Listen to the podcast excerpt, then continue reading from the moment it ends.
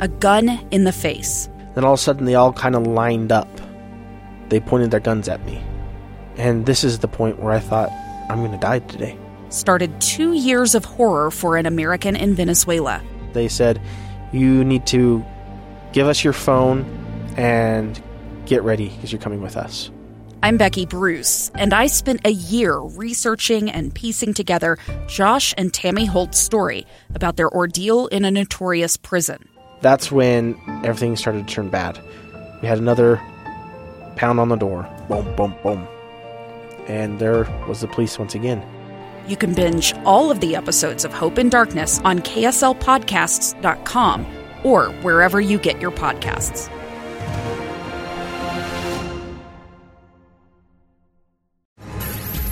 Inside Sources. Inside Sources.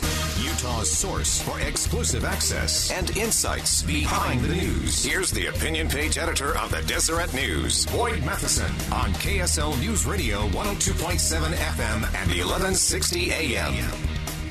Welcome back, everyone. Great to be with you today, and we are going to continue to attempt to elevate the conversation, divide the rage from the reason, help you connect the dots today. And uh, this is an important day in, in history. Uh, as you know, I love to look back and look at the lessons of history. It was on this day, September 2nd, 1945, that uh, Japan officially surrendered. We often celebrate that on August 15th. Uh, but the formal signing of uh, the end of the, the war was on September 2nd, so we celebrate that today.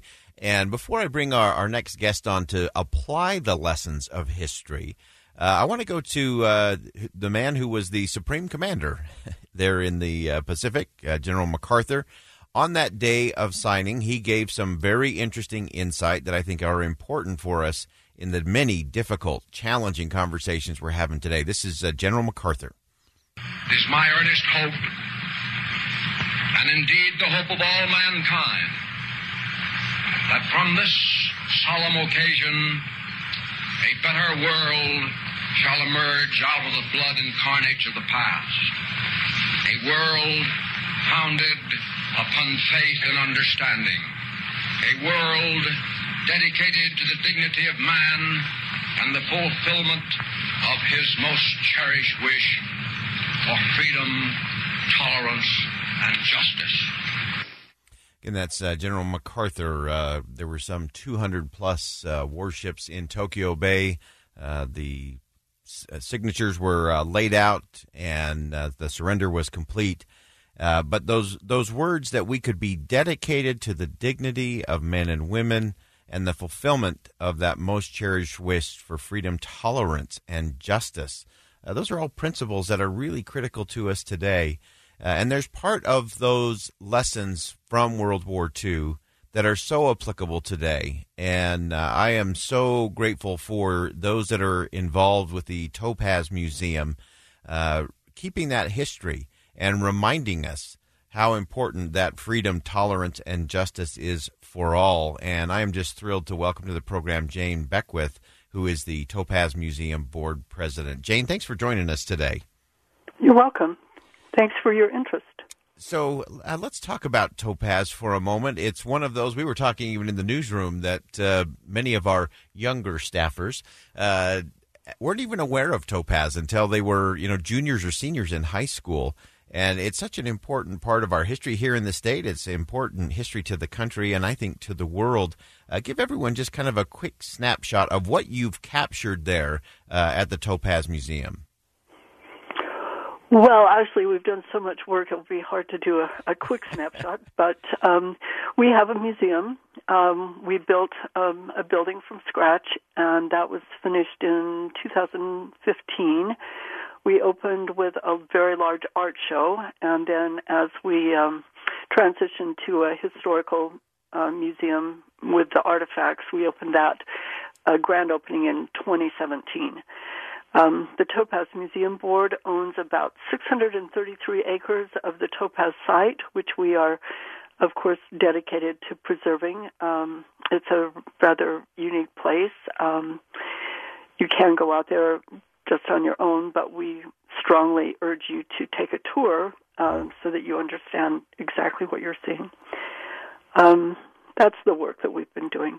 Oh, and it's such also a- we we actually have been uh, reaching out to schools too. So um, I'm afraid that COVID interrupted our formal um, interaction with some teachers. Yes, uh, for sure. and we're hoping that that uh, that that moves forward uh, because I think it is important for our school children, for all of us, really, to uh, to think about what took place there, how quickly freedoms can uh, be taken away, and uh, tell us some of the things that that uh, stand out to you in terms of what you've captured there, in terms of telling the stories of those Japanese Americans uh, who, again, were all kind of uh, herded up and, and taken out there in the midst of the war, uh, in the midst of a lot of, of uncertainty, a lot of misinformation, a lot of misguided uh, perceptions. And uh, tell us, what's the real takeaway? What do you hope people walk away from after they've uh, experienced the Topaz Museum? Well, um, it, again, it's very complicated, but I think if you distill things down, um, there were people who jumped at the idea that Japanese living in this country, whether they were citizens or not, mm-hmm. were the same as Japanese living in Japan. So mixing those up and saying that, um, well, I've heard people say, well, look what they did to Pearl Harbor, meaning look what Japanese Americans did to Pearl Harbor, and that's so erroneous. Yeah. Um, you just you cannot make a, a good decision with that kind of thinking. So that that probably is the the biggest um, mistake that we made. But um, prior to Pearl Harbor, the United States, especially in California and along the coast, um, were very prejudiced against Japanese. Um, they made it so that they could not become citizens. So, of course, they lost any kind of representation from that. Right. Um, they, if they couldn't be citizens, they couldn't own property, and you know all those, um, uh, I guess, stacks and stacks of discrimination um, opened the door for when Pearl Harbor happened, and I think people decided to send them away. Yeah, yeah, and and so vital that uh, again, I think the it was so ironic. I think that uh, you know the the words from General MacArthur. Uh, again, in the in the, the middle of where a lot of the battle uh, takes place, to say, "Hey, we've we've got to get back to these ideas of freedom and justice." Uh, and yeah, freedom, tolerance, and justice. Exactly. Yeah. It's so uh, that was so stunning to me that that's how he framed it, uh, and yet it was also a, a, moment to to look forward as well. Uh, I've I've spent a lot of time in Japan. I was there as a young man, as a missionary. I've gone back uh, numerous times uh, for business uh, purposes. I have a great love there. I, one of the things that excites me about what you've done out at the Topaz Museum there is that you have pulled in a lot of the art. Which is such a part of Japanese culture, and we're going to talk about this in our last segment. I'm a, I'm a real fan of the uh, the ancient art, the uh, kintsugi, uh, where they actually will take the broken pot or the broken vessel uh, and then repair it with this gold resin that not only restores the usefulness uh, but creates this thing of beauty and it's stronger in the broken places.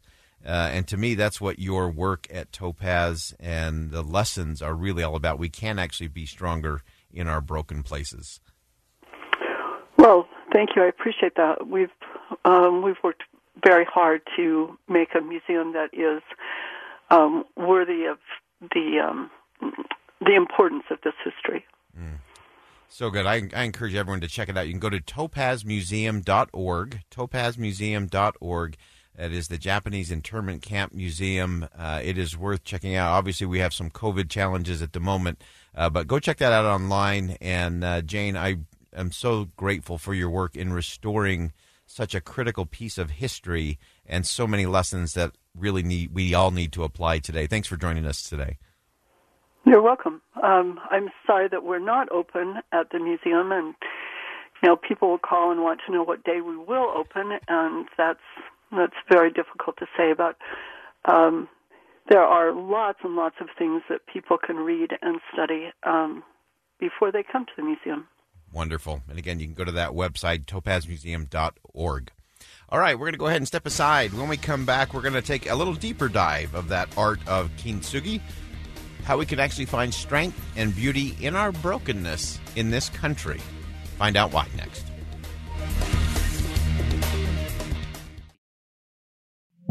Two years ago, Americans watched in horror as a crisis unfolded at the Kabul airport. She was tear gassed and beaten. Images of thousands desperate to escape Taliban oppression filled our news feeds. More than 80,000 Afghans made it to America. But the story didn't end there. It was very cold. There was no power, no heat. Who would help our newest neighbors? I'm Andrea Smardon. In Stranger Becomes Neighbor, you'll hear the stories of some remarkable refugees who left their homes and their dreams behind only to start over from zero. Their only possession was three blankets. And you'll meet Americans who stepped up to help them. You want me to come when you deliver your baby. What can one person do in the face of an international disaster decades in the making? That's Stranger Becomes Neighbor Find us at kslpodcast.com, follow us on Apple Podcasts, or anywhere else you listen.